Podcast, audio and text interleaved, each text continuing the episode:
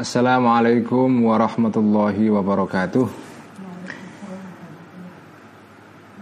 Bismillahirrahmanirrahim Alhamdulillahirrabbilalamin Wassalatu wassalamu ala ashrafil anbiya'i wal mursalin Sayyidina wa maulana Muhammadin wa ala alihi wa ashabihi ajma'in amma ba'd Rabbi syrah li sadri wa yassir li amri wa hlul uqdatan min lisani yafqahu qawli Rabbi zidna ilma wa rizukna fahma amin ya rabbal alamin para penyimak pengajian Ikhya secara online yang saya hormati Selamat datang kembali di dalam ngaji Ikhya seri yang ke-107 Ngaji Ikhya kali ini berlangsung di rumah saya sendiri dan disiarkan secara live melalui akun Facebook saya.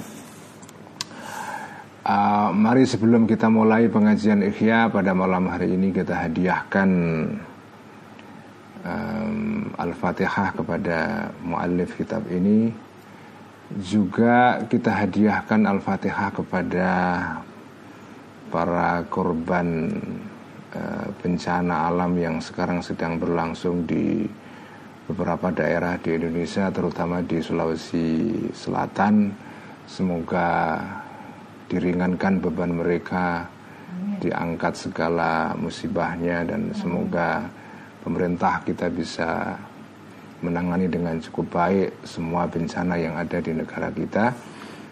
Ila ruhi nabina wa syabina Muhammadin sallallahu alaihi wasallam wa ila arwahil anbiya'i wal mursalin wa ila arwahil ali wal ashabi ajma'in wa ila arwahi الأولياء والشهداء والصالحين خصوصا إلى روح سلطان الأولياء الشيخ عبد القادر الجيلاني وخصوصا إلى أرواح الأولياء التسعة, التسعة الموجودة في جزيرة جاوة وخصوصا إلى أرواح الأولياء الموجودة في في بلدنا إندونيسيا وإلى أرواح أموات العلماء والمصنفين والمؤلفين خصوصا إلى روح مؤلف كتاب إحياء علوم الدين أبا حامد الغزالي حجة الإسلام أبا حامد الغزالي قدس الله أسراره ونور ضريحه. وعاد علينا بركاته ونفعنا بعلوم إلى أرواح أموات المسلمين والمسلمات والمؤمنين والمؤمنات خصوصا أرواح مؤسسي بلدنا إندونيسيا ومؤسسي جمعية نهضة العلماء ومؤسسي الجمعيات الإسلامية الأخرى وإلى أرواح أجدادنا وجدادنا ومشايخنا ومشايخ مشايخنا وأساتذتنا شيء لله لهم الفاتحة أعوذ بالله من الشيطان الرجيم. بسم الله الرحمن الرحيم. الحمد لله رب العالمين. الرحمن الرحيم. مالك يوم الدين. إياك نعبد وإياك نستعين. اهدنا الصراط المستقيم. صراط الذين أنعمت عليهم غير المغضوب عليهم ولا الضالين. آمين. بسم الله الرحمن الرحيم. Alhamdulillahi Rabbil Alamin Wa bihi nasta'inu ala umur dunia wa din Wa salatu wa salamu ala ashrafil anbiya wal mursalin Sayyidina ulana Muhammad wa ala alihi wa ashabihi azma'in Qala al-muallif rahimahullahu ta'ala Wa nafa'ana bihi wa bi'ulumihi fid daraini amin Rabbi yassir wa a'in. Saudara-saudara kita akan membaca kitab Ihya pada halaman 944 uh, Kita eh, kita akan membaca pada paragraf terakhir ya. Ya. Fahadhil amthilatu ya. Halaman 944 paragraf terakhir yang dimulai dengan kalimat fahadhil amthilatu. Saudara, eh, kitab Ihya yang kita baca pada malam hari ini adalah masih berkaitan dengan bagaimana kita menundukkan ego kita ya. Karena itu cara terbaik untuk belajar akhlak. Dan pada bagian yang lalu ya kita diberikan beberapa pelajaran penting oleh Imam Ghazali tentang bagaimana cara menundukkan uh, ego kita nafsu kita ya. Um, salah satunya adalah ini contoh yang mungkin sekedar contoh saja dan mungkin tampak ekstrim tetapi bisa kita kita kita pelajari sebagai salah satu contoh bagaimana kita berusaha untuk menundukkan ego kita yaitu kisah yang dituturkan di dalam kitab Ihya pada minggu yang lalu tentang tentang seseorang yang berusaha untuk mengendalikan rasa marahnya ya orang yang punya tendensi atau kecenderungan agresif dalam dirinya dan cara dia untuk mengendalikan dirinya adalah dengan cara dia menyewa orang untuk memaki-maki dia, membuli dia, me mencaci maki dia di depan umum dan dan dia menguji dirinya apakah dia bisa mengendalikan dirinya atau tidak. Ini sebetulnya sekitar contoh saja, contohnya bisa kita perbanyak, kita uh, tambah ya, karena nggak terbatas namanya contoh itu. Tetapi yang penting pelajaran dari kitab Ihya pada minggu yang lalu adalah bahwa uh, ya yang paling penting adalah kita harus berusaha sekuat mungkin menundukkan ego kita dengan memaksa kita uh, melakukan hal-hal yang berlawanan dengan uh, sifat-sifat buruk yang ada pada diri kita ya. Jadi seperti dikatakan Al Ghazali obat itu adalah dengan uh, kalau ada penyakit maka obatnya adalah lawannya ya lawan dari penyakit itu antidotnya jadi kalau kita punya sifat-sifat buruk A maka dicarikan lawannya B, C dan seterusnya. Dan kita mencoba untuk melawan sifat buruk ini dengan sifat-sifat yang lain ya. Dan seperti di um, tuturkan oleh Al Ghazali pada bagian yang lalu belajar untuk mengubah diri itu itu tidak harus secara spontan tapi secara uh, gradual atau bertahap ya. Bahkan Al Ghazali menerangkan pada minggu yang lalu bahwa uh, kita boleh dalam rangka belajar ya um, mencegah atau mengobati keburukan A dengan keburukan yang lain tetapi yang levelnya lebih rendah ya. Kalau kita tidak bisa meninggalkan sama sekali ya sudah kita kita belajar untuk mengubah diri kita secara pelan-pelan, secara gradual itu. Oke, kita malam ini akan teruskan uh, fahadhil amthilatu. Bismillahirrahmanirrahim. Fahadhil amthilatu. Maka contoh-contoh yang sudah disebutkan pada bagian sebelumnya yang sudah kita baca pada minggu yang lalu uh, tu'arrifuka tu'arrifu memberitahu contoh-contoh ini ka kepada engkau wahai seorang murid yang sedang berusaha untuk berubah ya dan melakukan suluk atau laku spiritual ya. Contoh-contoh ini memberikan engkau satu pengetahuan tariqa mu'alajatil qulubi ya terhadap jalan e, mengobati hati-hati kita, hati maksudnya ya. E, kalbu kita. Walaisa dan tidak ada gharaduna tujuan aku di sini zikro dawai kulli marodin ya menuturkan menyebutkan menerangkan obat segala penyakit ya jadi yang saya tuturkan yang saya sebutkan tadi pada bagian yang sebelumnya hanya contoh-contoh saja. Bukan menyebutkan e, obat semua penyakit hati tidak ya. Karena itu kalau disebutkan semua ya nggak akan selesai-selesai. Fa inna karena sesungguhnya obat semua penyakit hati itu saya akan akan datang ya. Zalika tadi fi baqiyatil kutubi di dalam sisa kitab atau kitab-kitab dalam kitab Ihya ini. Maksudnya kutub di sini adalah pasal-pasal ya. Chapter atau bab yang merupakan bagian di dalam kitab Ihya. Karena kitab Ihya ini kitab Ihya ini empat jilid ya. Nah masing-masing jilid itu mengandung kitab-kitab mengandung bagian-bagian atau sub-sub ya. Nah sub-sub itu ada namanya kitab, ada namanya fasal ya dan seterusnya. Ya. Jadi kalau mau keterangan lebih jauh tentang obat penyakit-penyakit hati maka akan datang di kitab-kitab atau bagian-bagian chapter-chapter yang lain dalam kitab Ihya ini. Nah, adapun tujuan saya saya Al Ghazali di dalam bagian ini wa gharaduna dan dan sesungguhnya tujuan aku al ana saat ini at-tambihu adalah ngelengke atau memberikan clue saja isyarat ya. Ala anna sesungguhnya isyarat terhadap terhadap bahwa sesungguhnya jalan um, al kuliah yang bersifat keseluruhan. Jadi pada pokoknya cara untuk mengobati penyakit hati ya fihi di dalam uh, di dalam apa di dalam uh, di dalam apa itu di dalam apa ini rujuknya ini. Ala anna tariqa sesungguhnya jalan al kulli yang bersifat keseluruhan ya. Fihi di dalam al mazkur di dalam toriku jatil qulub ya. Fihi di dalam jalan mengobati hati-hati tadi itu mengobati al qalb ya pada pokoknya kesimpulannya adalah jalan utama untuk mengobati hati itu adalah suluku maslakin ya. Atau suluku maslakil mudaddi menempuh jalan sesuatu yang melawan ya.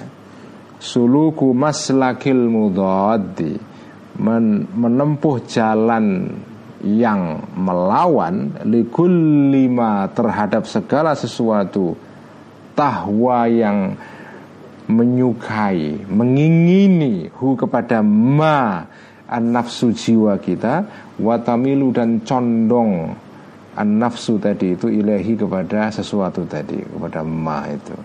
Pokoknya intinya ya contoh-contoh tadi itu hanya hanya contoh kecil saja. Tujuan saya Al Ghazali maksudnya dalam bagian ini hanya memberikan semacam isyarat atau memberikan kaidah dasar ya. Atau kulli kaidah pokok bahwa cara mengobati penyakit hati adalah sulukul mudot menempuh jalan yang merupakan antidot lawan ya dari segala apa pun yang yang diri kita ya atau jiwa kita Eh, menyukai, mengingin dan segala-segala seterusnya ya. Jadi obatnya itu adalah melawan hawa nafsu dengan sesuatu yang sebaliknya. Ya, ya, ya betul. Jadi kalau kalau kita punya sifat buruk agresif, ya kita mencoba untuk melawan agresivitas dalam diri kita dengan kelembutan. Ya. Kalau kita punya sifat-sifat yang buruk, misalnya suka apa ngenyek atau nyinyiri orang lain, menihilkan prestasi orang lain ya, menganggap remeh orang lain, ya kita mencoba untuk memaksa diri kita melakukan sesuatu yang sebaliknya. Misalnya apa? Ya kita mencoba mengapresiasi. Jadi penyakit A itu lawannya adalah cara mengobatinya adalah dicari sifat lain yang merupakan antidotnya. Itulah itulah kaidah dasarnya ya, al-tariqul kulli. Kaidah dasarnya adalah sulukul mudot, itu obatnya. Ini resep yang diberikan oleh kitab Ihya. Ngobati sifat buruk dalam diri kita adalah dengan cara sulukul mudot ya. Atau suluku maslakil mudot ya. Wakat jamaah dan telah mengumpulkan Allahu Allah zalika. Yang tersebut tadi itu yaitu suluku maslakil mudhad dan seterusnya kullahu semuanya fi kitabih di dalam kitabnya Allah taala al aziz yang mulia fi kalimatin dalam satu statement wahidatin yang satu faqala maka berfirman Allah taala. Jadi semua tadi ini ya resep yang di ditunjukkan oleh kitab Ihya itu dirangkum itu maksudnya jamaah ya dirangkum dalam satu statement dalam e, surah An-Nazi'at. Yang bunyinya wa amma man khafa maqama rabbih wa nahan nafsa 'anil hawa fa innal jannata hiyal ma'wa. Wa amma man adapun orang khafa yang takut ya takut tuh di sini bukan takut Tuhan itu ini istilah takut Tuhan tuh kadang-kadang juga bisa apa ya misleading ya bisa membuat kita salah paham.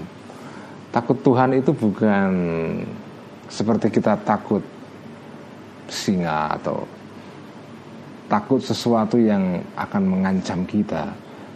Bukan begitu. Takut Tuhan itu artinya adalah kita terus berada pada situasi apa ya? alert ya, berjaga-jaga. Waspada itu maksudnya khafa ya. Takut Tuhan itu waspada maksudnya. Waspada terhadap selalu ingat kepada Allah selalu ingat kepada tujuan pokok di dalam hidup kita yaitu tujuan pokok itu kan kita berjalan menuju Allah pada akhirnya. Jadi menyebut khofa memaknai khofa sebagai takut itu kadang-kadang bisa membuat kita salah paham karena istilah takut itu sudah punya konotasi atau muatan yang kurang enak sebetulnya.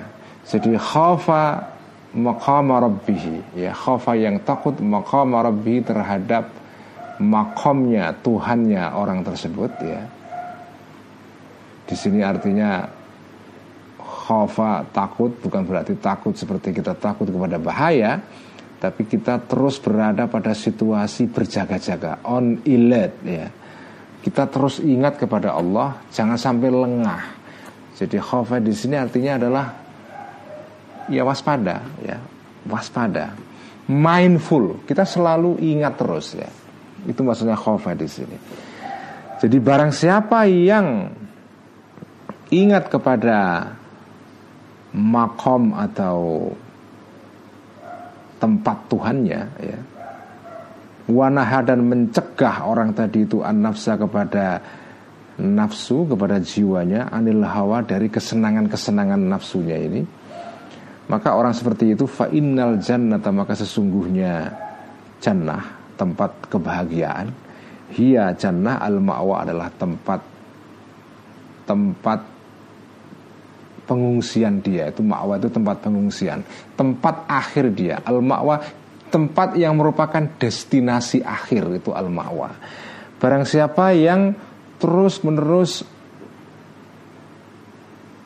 ingat kepada Allah ya dan mencegah dirinya untuk tidak mengikuti kesenangan-kesenangan nafsunya, maka orang seperti itu akan bahagia. Ya, jannah artinya bahagia. Orang seperti itu akan berada pada jannah, pada pada tempat yang penuh dengan kebahagiaan. Destinasi orang seperti ini akhirnya adalah bahagia. Karena dia bisa menjaga dirinya untuk tidak terperosok di dalam hal-hal yang mencelakakan uh, nafsunya itu. Jadi di sini apa? Pada uh, pokoknya atau ayat yang bagian dalam ayat ini yang merupakan apa itu uh, mahalus syahid kalau dalam istilah Arabnya itu tempat apa pokok pokok bahasanya adalah wanahan nafsa anil hawa.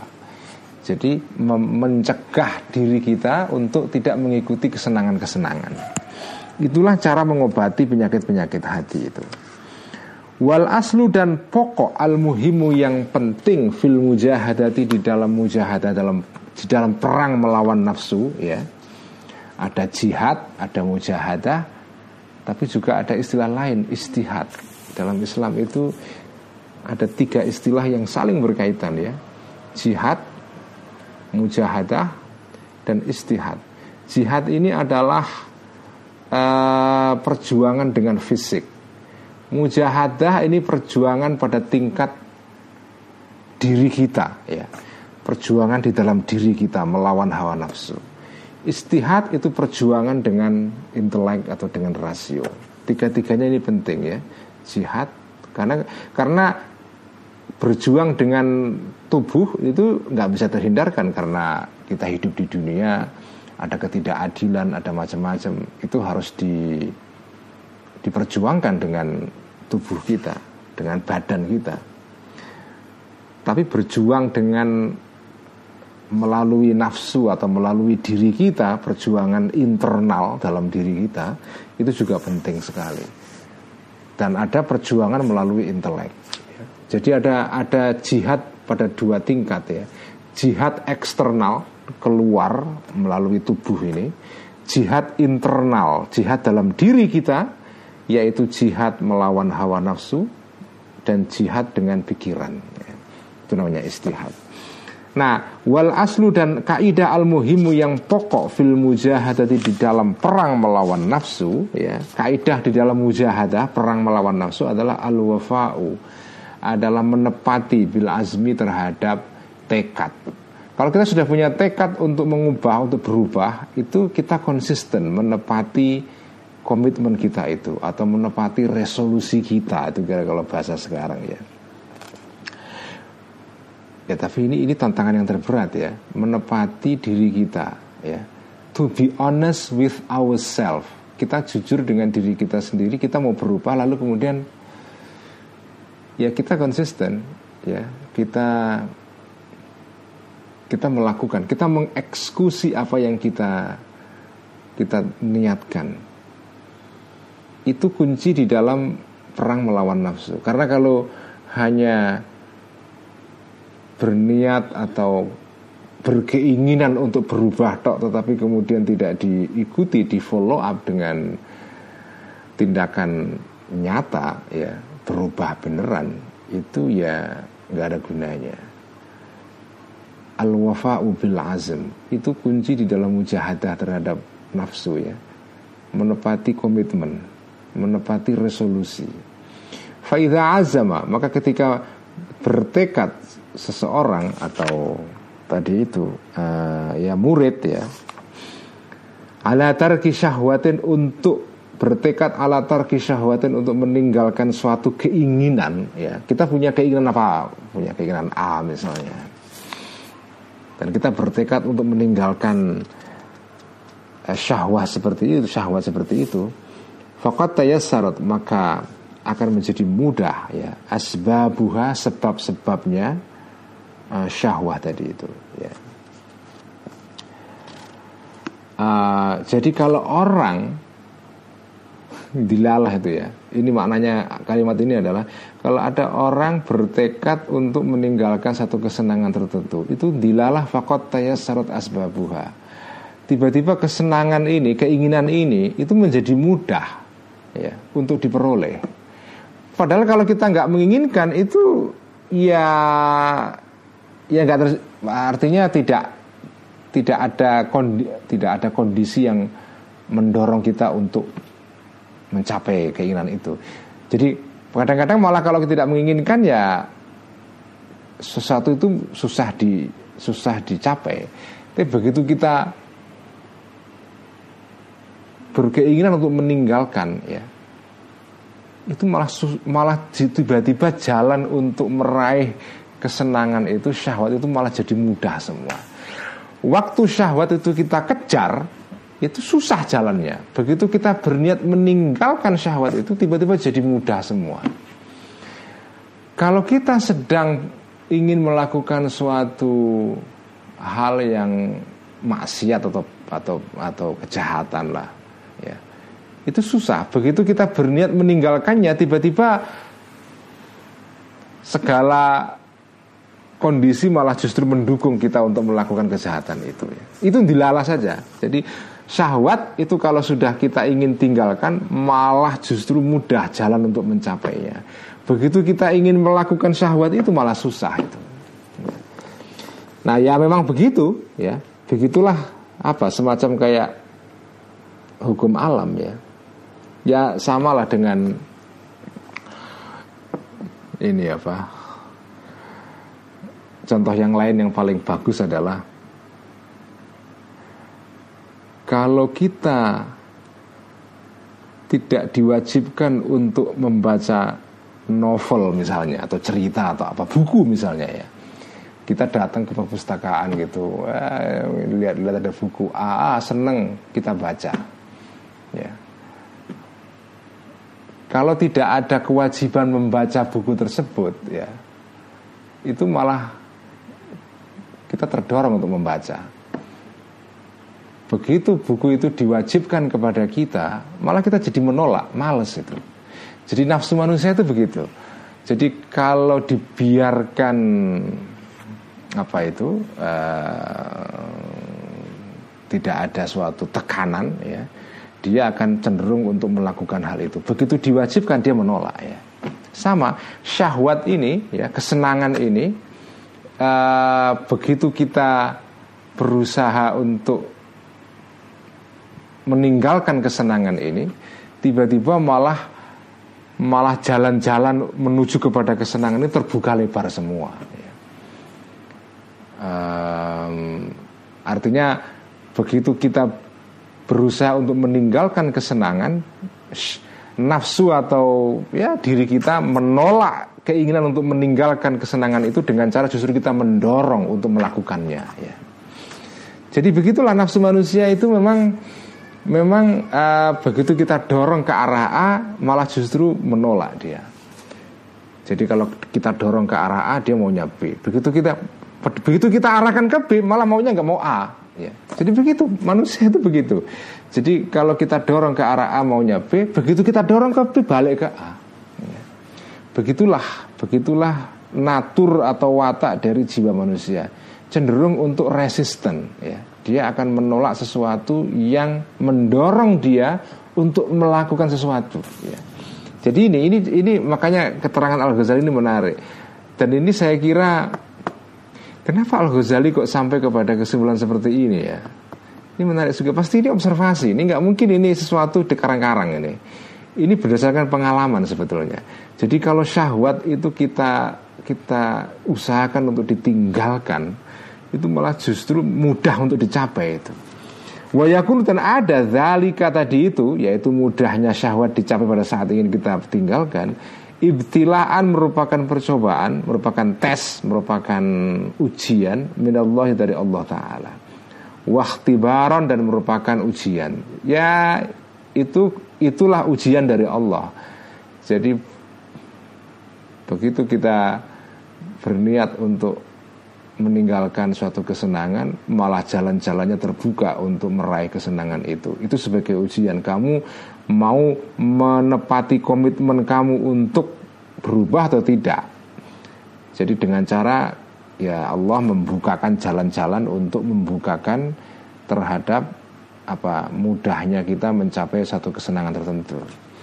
Tapi itu cobaan. Kalau kamu komitmen kamu kuat dan kamu menepati komitmen kamu, kamu tidak akan uh, tergoda untuk ya kembali memenuhi atau me, ya memenuhi syahwat kamu.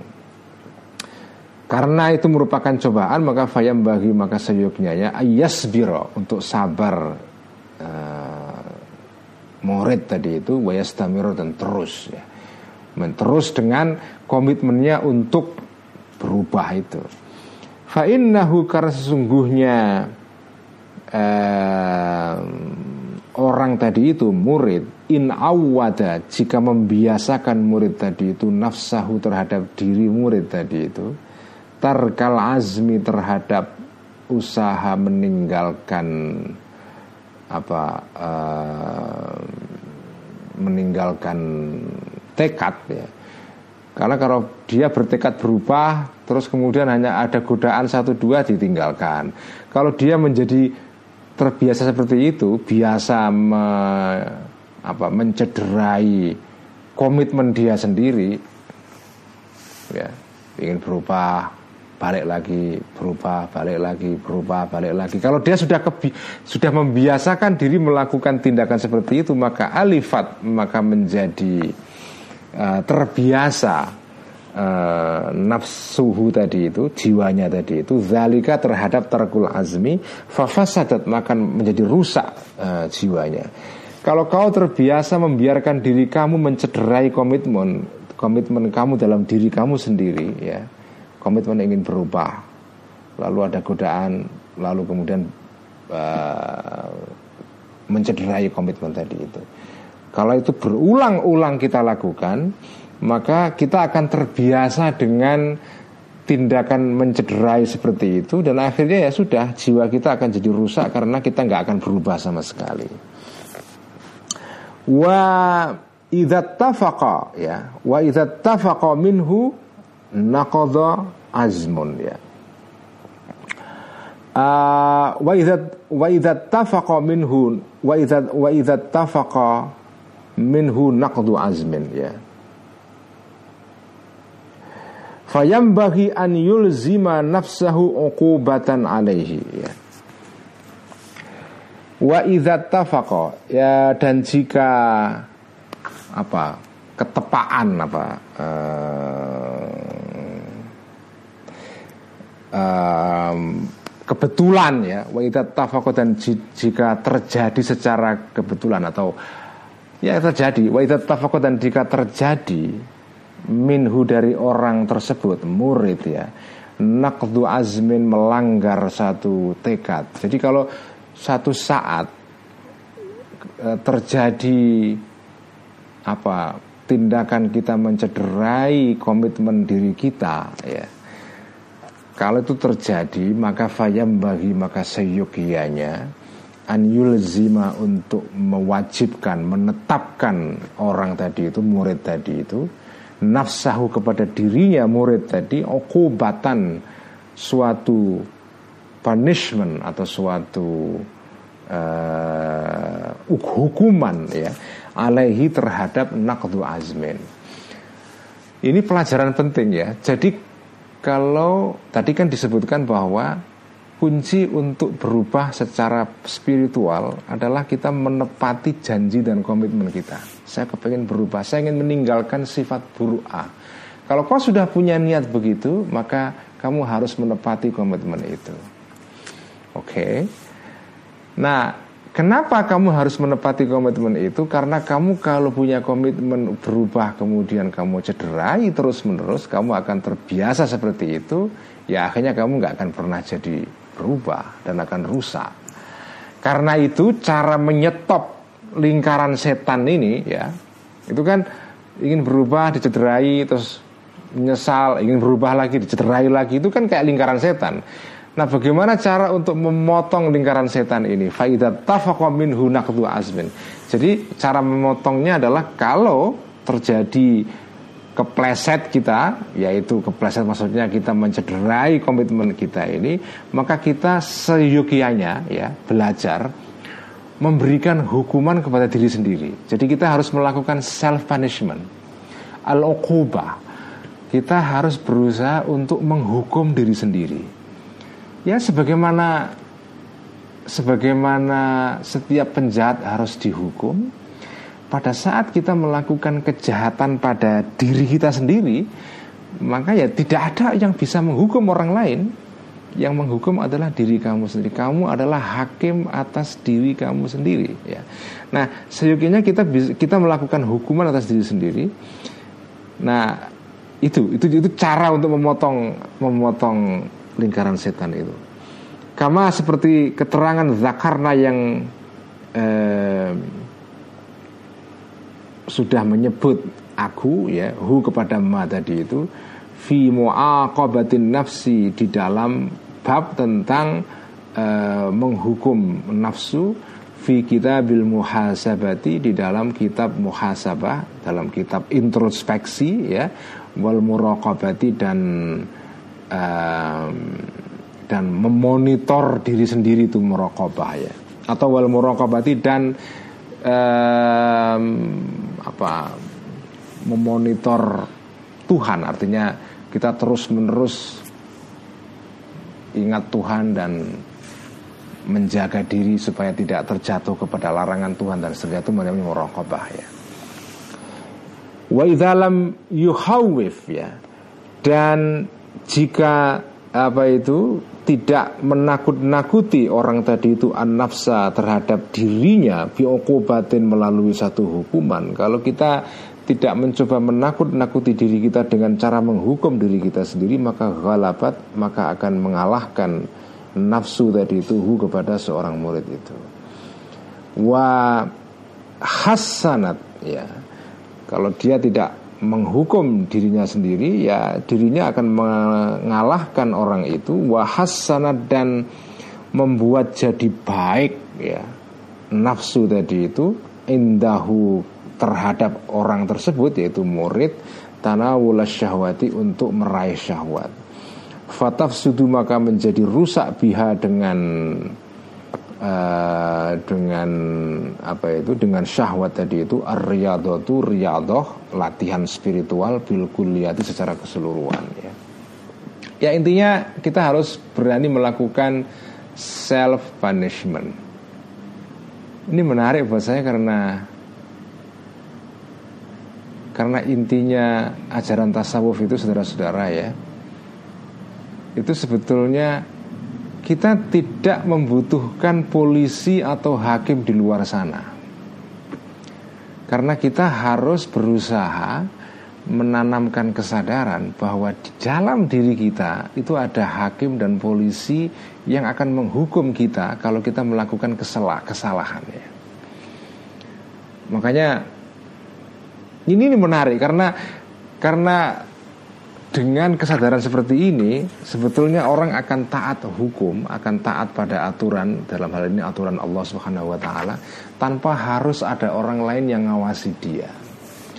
Karena orang seperti ini ya seperti diajarkan dalam kitab Ihya dia bisa menginstal ya menerapkan mem memasang alat dalam dirinya untuk mengingatkan dia kalau dia berbuat salah. Oh ini salah. Kamu harus menjauhi itu. Dan kalau dia terpaksa terjatuh di dalam kesalahan itu kemudian dia berusaha untuk menghukum dirinya sendiri. Jadi hukuman itu hukuman dari dalam, bukan hukuman yang datang dari luar itu. Makanya ilmu tasawuf itu ilmu yang sudah semestinya harus dipunyai oleh semua orang karena sebetulnya orang beragama itu kan seperti apa ya berjalan ya.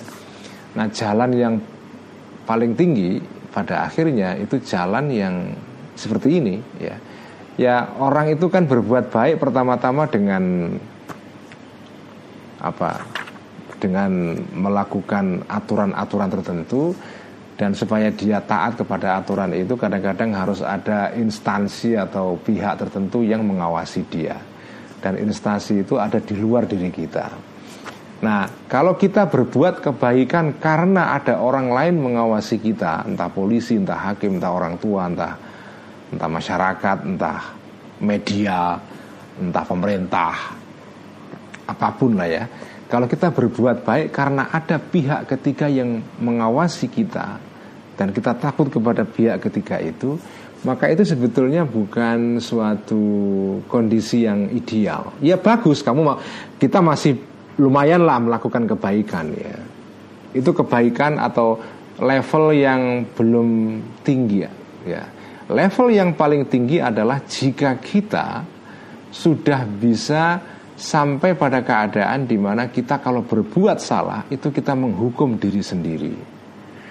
Jadi hakim, polisi, pengawas semuanya itu bukan di luar tapi di dalam diri kita.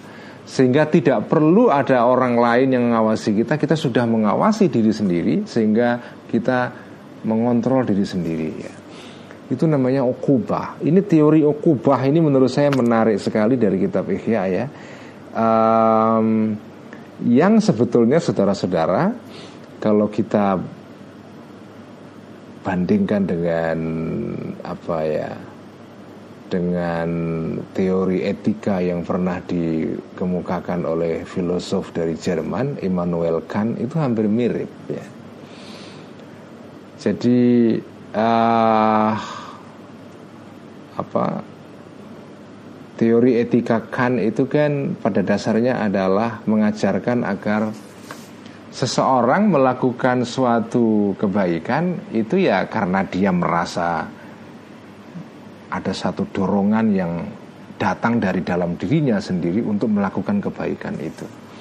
Itulah yang namanya apa ya? etika yang otonom.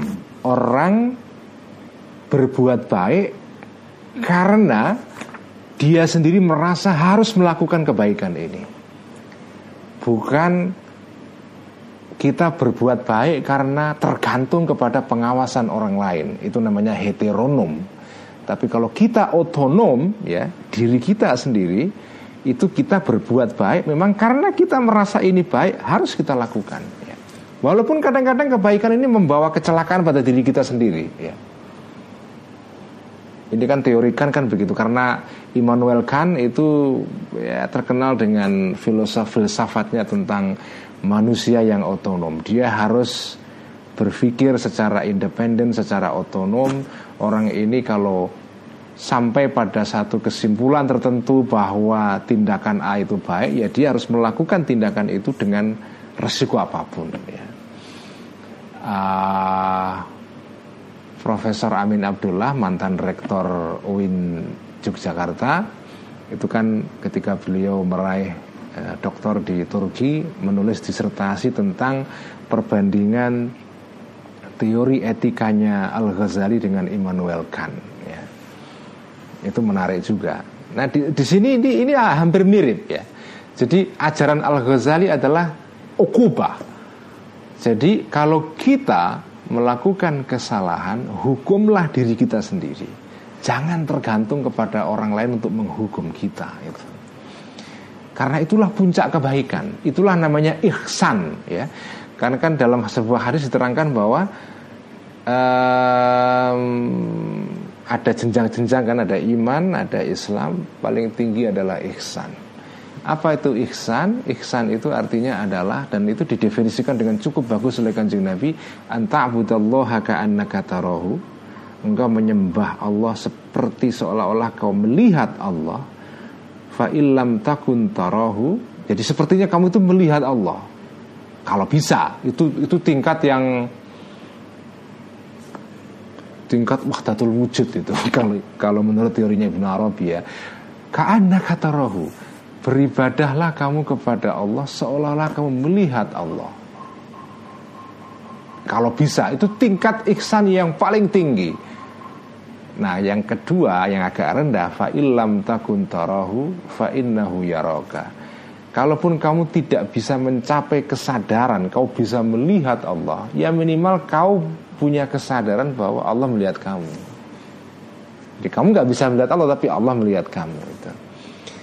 Nah ini namanya ukubah Jadi ini ukubah ini Jadi kamu menyembah Allah berbuat baik ya seolah-olah Allah mengawasi kamu terus menerus. Kalau kamu berbuat kesalahan, maka kamu menghukum diri kamu sendiri karena Allah ada terus mengawasi kamu. Ini ini menurut saya menarik ya teori tentang tentang okubah ala nafas ya. Okubah ala nafas. Orang itu kalau bisa ya berusaha sampai kepada level ini ya. Jadi uh, kalau bisa kita menghukum diri kita sendiri kalau melakukan uh, kesalahan. Nah, apa itu hukumannya ya macam-macam. Kita bisa bisa mem, mem, mem, menghukum diri kita dengan dengan cara apa saja ya cara tentu yang yang tepat menurut agama ya. Ya intinya adalah ya samalah dengan kalau kita menghukum anak kita kalau berbuat kesalahan, disetrap, di grounded kalau istilah Inggrisnya itu di nggak boleh keluar, nggak boleh misalnya kalau kalau kita anak kita salah terus kemudian nggak diberi uang saku selama seminggu misalnya, dia sudah kan orang tua yang melakukan itu. Nah coba kamu melakukan itu kepada diri kamu sendiri. Ini menarik sekali ya. Kalau kita melakukan dosa atau maksiat atau kesalahan, cobalah kita hukum diri kita sendiri. Ya dengan cara apa saja, misalnya nggak makan bakso selama tiga bulan misalnya, misalnya ya, atau nggak makan rawon selama setahun itu. Ya kaul, namanya kaul itu ya. Kita berjanji kalau saya berbuat saya saya tidak melakukan ini saya akan berhenti melakukan ini yang enak-enak selama sekian bulan. Ya itu namanya kaul ya. Itu namanya ukubah. Jadi kita tidak menunggu orang lain menghukum kita tapi hukumlah diri kita sendiri itu.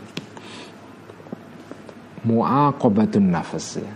Itu teori ihya yang bagi saya penting ya. Muaqabatun nafas menghukum diri sendiri oleh diri kita sendiri. Kita nggak butuh hakim dari luar, hakim ada dalam diri kita sendiri. Itulah puncak dari obudiyah, ya.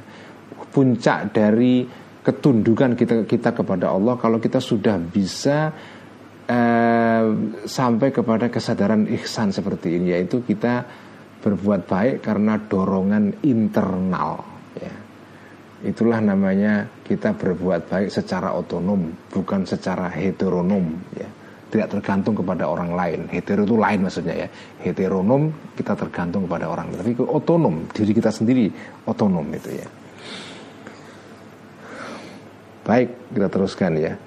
Babu Ah, kita sekarang masuk ke pasal yang baru. Bayanu alamati amro. Kita sudah selesai bicara tentang um, apa uh, cara menundukkan ego, cara berubah, cara mengajari diri kita akhlak-akhlak yang baik dan seterusnya. Sekarang kita bergerak ke step berikutnya masuk kepada pembahasan tentang apa tanda-tanda kalau diri kita itu sakit secara mental, spiritual dan secara rohani ya. Bayanu alamati amrodil qulubi. Keterangan ini haai hadza bayanu alamati amrodil qulubi. Ini adalah keterangan tentang tanda-tanda penyakit-penyakit kalbu-kalbu kita wa alamati audiha dan tanda-tanda kembalinya kulub ya hati tadi ilas hati kepada kondisi sehat. Ya.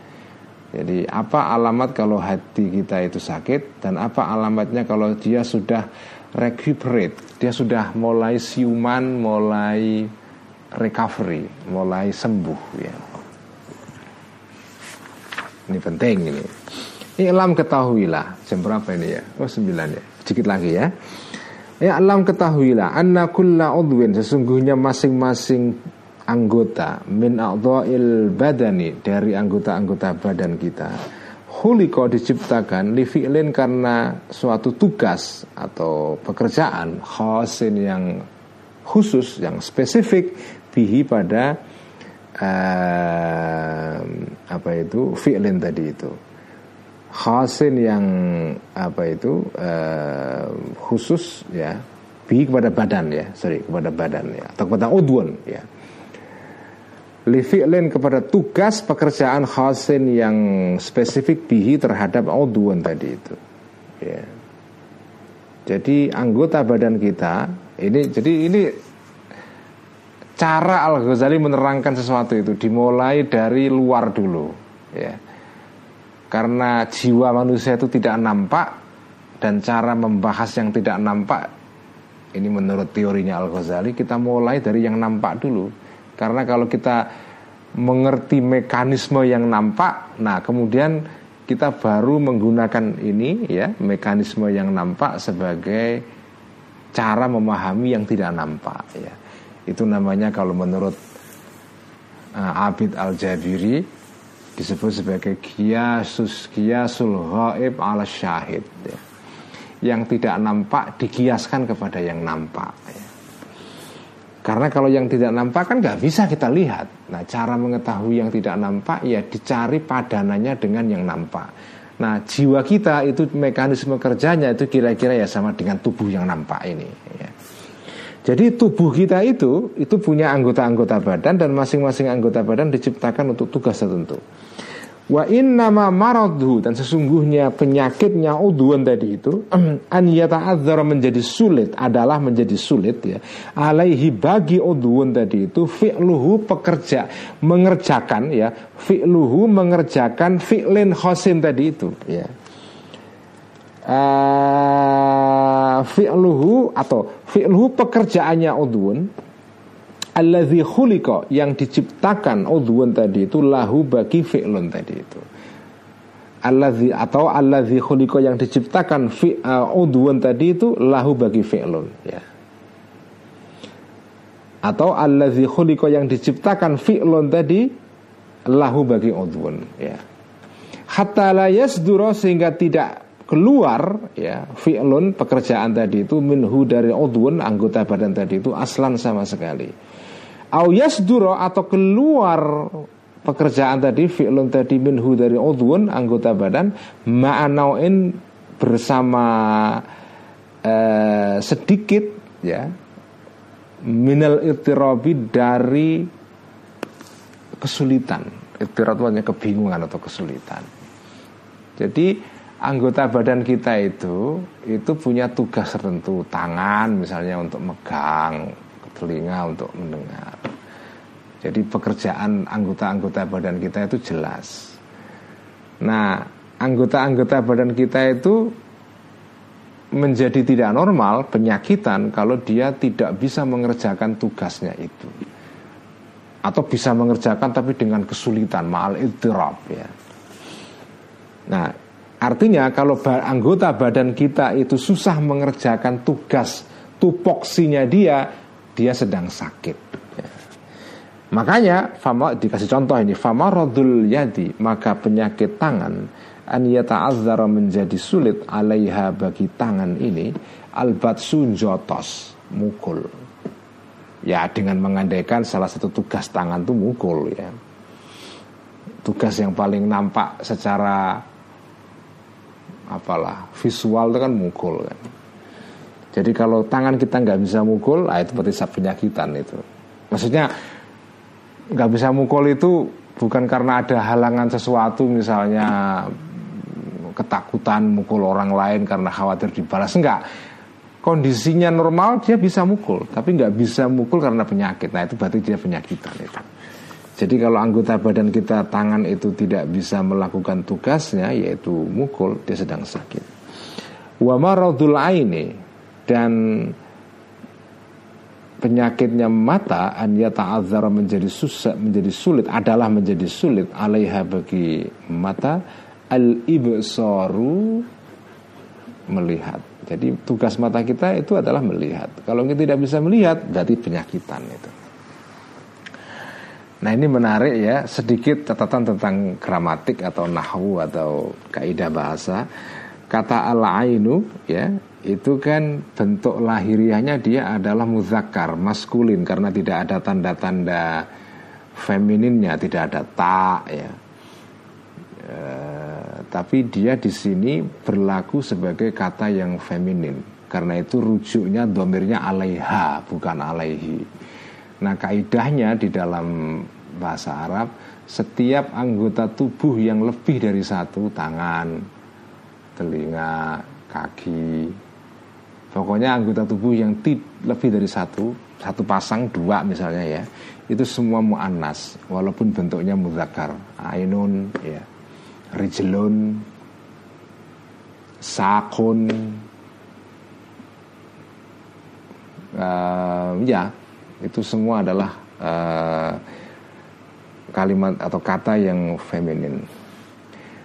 Ya, jadi anggota badan yang lebih dari satu seperti tangan dua ya, kaki dua itu statusnya adalah feminin. Meskipun bentuknya adalah maskulin. Karena itu domirnya kalau dia dirujuk dengan pronoun kata ganti dengan kata ganti yang feminin. Karena itu di sini disebutkan alaiha bukan alaihi. Meskipun ainun bentuk bentuknya adalah muzakkar itu persis dengan bahasa Ibrani juga begitu ya. Jadi bahasa Ibrani itu uh, punya kaidah yang sama. Semua anggota badan yang lebih dari satu itu juga statusnya adalah muannas atau feminin. Karena bahasa Ibrani dengan bahasa Arab itu satu keluarga namanya uh, bahasa Semitik ya. Mirip semua Wakadzalika dan begitu juga marodul kolbi penyakit hati. Ya, apa itu penyakit hati? Kalau kalau penyakit tangan, kaki atau mata itu kan bisa dilihat karena itu semua anggota badan yang di luar. Nah sekarang kalau hati, hati kan nggak kelihatan. Apa penyakitnya? Wakadzalika begitu juga ya marodul kolbi penyakit hati adalah aniyata azhar khobarnya maradul qalbi an yata'adzara menjadi sulit alaihi bagi kalbu tadi itu. Fi'luhu pekerjaannya kalbu al khasu yang spesifik bi pada kalbu ya peker, penyak, hati itu kena penyakit penyakitan kalau dia susah mengerjakan sesuatu yang itu ditugaskan dia untuk melakukannya. Kalau dia tidak bisa melakukan fungsinya itu kira-kira gitu Alladzi khuliqa yang diciptakan kalbu tadi itu li asli untuk pekerjaan tadi itu untuk fi'lu tadi itu. Nah sekarang pertanyaannya apa itu tugas pokok hati manusia? Kalbu manusia itu tupoksinya apa? Ya, tugas pokoknya apa? Wahwa dan fi'luhu tadi itu pekerjaannya kalbu adalah tugas kalbu manusia. Ini menarik sekali ya. Pertama, al ilmu. Dia mengetahui. Ya. To know, mengetahui. Wal hikmatu dan hikmah ya. Kebijaksanaan. Kebijaksanaan itu artinya kita bertindak sesuai dengan pengetahuan kita. Itu namanya hikmah ya. Jadi ilmu itu pengetahuan, hikmah kita bertindak sesuai dengan pengetahuan itu. Karena ada orang yang punya pengetahuan A tapi tindakannya B itu bukan hikmah. Ya, hikmah artinya adalah orang bertindak sesuai dengan pengetahuannya. Wal ma'rifatu dan ma'rifah pengetahuan ya, understanding ya pengetahuan itu tugas kalau manusia wahubbullahi dan puncaknya ya pengetahuan hikmah ma'rifah puncaknya tugas kalau manusia adalah wahubbullahi taala dan mencintai Allah taala wa ibadatuhu dan beribadah tunduk kepada Allah taala itulah tugas hati manusia Wattaladzudzu dan merasa nikmat bizikri dengan mengingat Allah. Jadi dia di, itu tugas tugas salah satu tugas kalbu manusia. Kita merasa taladzud. Ya. Joyful, kita merasa nikmat dengan selalu mengingat kepada Allah itu. Wa itharuhu dan um, memenangkan eh, wa itharu dan memenangkannya kalbu manusia tadi zalika terhadap zikru ingat kepada Allah ala kulli syahwatin terhadap segala kesenangan siwahu selain zalik atau selain zikru wal isti'anatu dan mem, meminta tolong ya meminta dan mendaya gunakan itu maksudnya isti'anah bijami syahwati terhadap semua kesenangan-kesenangan kita wal dan anggota-anggota tubuh kita dimobilisasi didaya gunakan alaihi terhadap zikru atau kepada terhadap ingat kepada Allah itulah. Jadi tugas pokok hati manusia, kalbu manusia itu pertama ilmu ya, mengetahui sesuatu, wal hikmah itu bertindak sesuai dengan pengetahuan itu namanya hikmah wal ma'rifatu dan mengetahui sumber segala hal ini ya sangkan paraning dumadi. Setelah kita kalau kita sudah sampai itu semua kita sudah punya ilmu hikmah ma'rifah maka ujung akhirnya tidak bisa tidak kita kecuali cinta kepada sumber semua hal ini nggak tidak kalau orang sudah punya ilmu punya hikmah, punya ma'rifah, itu ujung akhirnya konsekuensi logisnya dia akan hubbullah. Dia akan mencintai sumber segala hal ini. Karena ujung dari pengetahuan itu cinta. Ujung dari kebodohan itu adalah kebencian. Ya. Jadi Ujung dari pengetahuan adalah cinta, ujung dari kebodohan adalah kebencian. Orang kalau mengetahui sesuatu, maka ujungnya adalah dia mencintai sesuatu yang menjadi pengetahuan dia itu.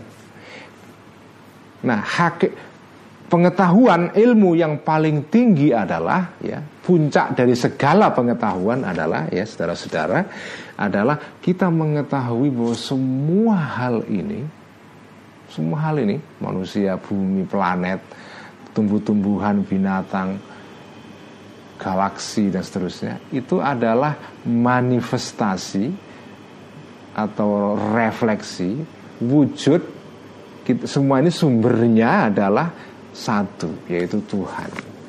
Nah, kalau kita bisa kita mengetak kita sampai kepada pengetahuan itu, maka tidak ada lain kecuali kita hubbullah. Kita mencintai Allah. Kalau kita mencintai Allah maka kita akan mencintai ciptaan Allah itu. Makanya saya katakan sumber eh, ujung dari pengetahuan adalah cinta. Cinta kepada pencipta pengetahuan dan cinta kepada orang-orang atau objek-objek yang diciptakan oleh pencipta pengetahuan itu. Kalau suatu ilmu tidak berujung kepada cinta, ya hub ya, Tapi ilmu itu berujung kepada justru membuat kita sombong, merasa kita hebat, merasa kita paling unggul, paling superior, kita paling tahu semuanya gitu. Kalau ilmu ujungnya seperti itu, itu itu masih ilmu yang cetek itu, yang cetek ya, apa yang ilmu yang ya masih dangkal lah ya. Ya biasalah orang kalau punya pengetahuan pada tingkat-tingkat awal itu pasti begitu. Orang kalau baru punya pengetahuan tingkat S1 itu pasti merasa mentengkelek atau gembelengan. Seolah-olah dia mengetahui segala-galanya. Tapi nanti naik ke S2 mulai berkurang itu gembelengannya itu. Sampai S3 udah hilang. Hilang itu karena kalau sudah sampai di situ ya ternyata yang kita ketahui cuma sedikit sekali gitu kan jadi makin tinggi pengetahuan itu makin menghilangkan ego Nah ujungnya nanti cinta. Tapi nggak apa-apa. Kalau kalau ada orang sombong karena ilmunya nggak apa-apa itu biarkan saja karena itu bagian dari proses ya. Kita nggak boleh juga menghakimi orang yang sedang berproses ya. Tapi ujung dari pengetahuan itu ujungnya adalah hope. Sudah pasti itu. Ya. Makanya orang yang punya pengetahuan yang mendalam itu biasanya ciri-cirinya adalah apa? Rendah hati, humble, humility. Kenapa? Karena cinta, kalau orang kalau cinta itu humble, orang kalau cinta itu rendah hati. Orang yang sombong itu berarti ilmunya belum sampai ke puncak. Tapi kalau sudah sampai ke puncak, dia akan humble, dia akan akan rendah hati, akan tawadu dan kenapa tawadu? Karena dia cinta. Ya. Jadi ujung ini menarik sekali ya. Jadi ini ini hierarki dari Al Ghazali ini penting sekali. Jadi tugas hati manusia pertama adalah al ilmu, mengetahui al hikmatu apa itu hikmah? Bertindak sesuai dengan pengetahuan kita. Ketika ma'rifah. Kita mengetahui inti segala sesuatu ini. Apa sih sumber segalanya? Ini Tuhan. Kalau kita sudah sampai kepada ma'rifah ini nanti ujungnya adalah hubbullah kita akan mencintai Allah kalau kita sudah mencintai Allah kita akan beribadah kepada Allah secara sukarela tanpa ada paksaan dari orang lain jadi ilmu itu ujungnya adalah hubbullah dan ibadah. Tapi kalau ada ilmu kok ujungnya adalah membangkang kepada Tuhan, ya ya itu berarti belum selesai itu prosesnya ya. Jalannya belum sampai ke ujung. Ini menarik ya. Jadi Al Ghazali itu menerangkan tentang jalan-jalan atau proses menuju kepada Hubbullah itu dari ilmu, hikmah, ma'rifah, hubbullah. Nah Kemudian kalau kita sudah mencintai Allah Kita pada ujungnya adalah At-taladzuz Kita merasa nikmat Mengingat selalu kepada Allah itu. Mengingat sumber dari segala sumber. Itu Jadi menyadari bahwa kita ini adalah Bersumber dari sumber segala sumber itu Tuhan itu. Bahwa kita datang dari Tuhan dan kita ingat Tuhan. Itu menimbulkan suasana riang gembira suasana nikmat ya. Joy ya. Menikmat suasana nikmat ya, yang di dalam kitab Ihya disebut dengan taladzuz atau lazah ya. Lazah itu. Nah kalau saya turunkan sedikit ya. Qala Allah Ta'ala berfirman Allah Ta'ala Wa ma khalaqtul jinna wal insa illa liya'budun. Ya, Ini ayat yang terkenal. Aku menciptakan jin dan manusia kecuali untuk menyembah aku. Tapi ini Ayat ini kan hanya menceritakan tentang proses akhirnya beribadah. Tapi Al-Ghazali memberikan tafsiran yang menarik. Ibadah ini Ini awalnya adalah dimulai dari ilmu Dari hikmah Dari ma'rifah Hubullah baru ibadah itu. Jadi itu proses ibadah. Bukan ibadah yang anu loh ya Ibadah yang biasa kita lihat di kalangan orang-orang ini. Kalau kalau ibadah yang biasa kita lihat di kalangan orang-orang awam sehari-hari itu ya prosesnya lain. Orang beribadah karena kepengen supaya dianggap muslim yang baik Karena orang tuanya ibadah Atau kalau karena nggak ibadah di kalau kalau kalau nggak ibadah nanti didenda oleh polisi moral kayak di Saudi itu bukan ibadah yang dimaksudkan di sini ya Kalau ibadah yang dimaksudkan dalam tafsiran Al-Ghazali artinya adalah ibadah yang timbul karena proses ini. Ilmu, hikmah, ma'rifah, hubbullah, ibadah. Itu ibadah yang kualitasnya tinggi sekali. Tapi kalau ibadah yang karena polisi hisbah atau mutawe atau karena polisi macam-macam lah. Polisi syariat misalnya. Ya itu ibadah yang kualitasnya masih rendah. Kualitas ibadah yang paling tinggi adalah yang melalui proses yang diterangkan Al Ghazali itu ya. Ilmu hikmah ma'rifah mahabbah ibadah itu urut-urutannya ya. Dan manusia diciptakan oleh Allah untuk sampai kepada taraf ibadah yang seperti ini itu. Jadi tugas kita itu itu. Nah tugas ini yang memikul adalah hati kalbu itu ya. Fafi kulli odwin maka pada setiap anggota badan dalam diri kita faidatun ada faedah, ada ada ada ada tugasnya, ada faedahnya, ada kegunaannya, ada utilitinya itu ya kalau istilah ekonominya ya. Faidatun ada utilitinya. Wa faidatul kalbi dan faedahnya kalbu al hikmatu adalah hikmah wal ma'rifatu dan pengetahuan. Itulah utility atau keuntungan atau faedahnya kegunaan dari kalbu manusia. Saya kira sekian ngaji Ihya ya. Sudah cukup lama. Semoga kita mendapatkan berkah dari pelajaran yang kita dapatkan dari Al-Ghazali pada malam hari ini. Dan semoga kita bisa yaitu melaksanakan tadi itu ilmu hikmah ma'rifah mahabbah ibadah ya. Pelan-pelan lah ya pelan-pelan kita mencoba mendorong diri kita untuk berproses mengikuti jalan ini ya. Jalan ilmu hikmah ma'rifah mahabbah ibadah ya. Insya Allah kalau kita mengikuti jalan ini ini nanti apa Islam yang membawa rahmat itu akan kelihatan sekali pokoknya Islam sebagai agama yang rahmatan lil alamin ini akan terlaksana akan terrealisasi kalau kita mengikuti teori Al Ghazali ini ya jadi teori ilmu hikmah, ma'rifah, mahabbah, ibadah.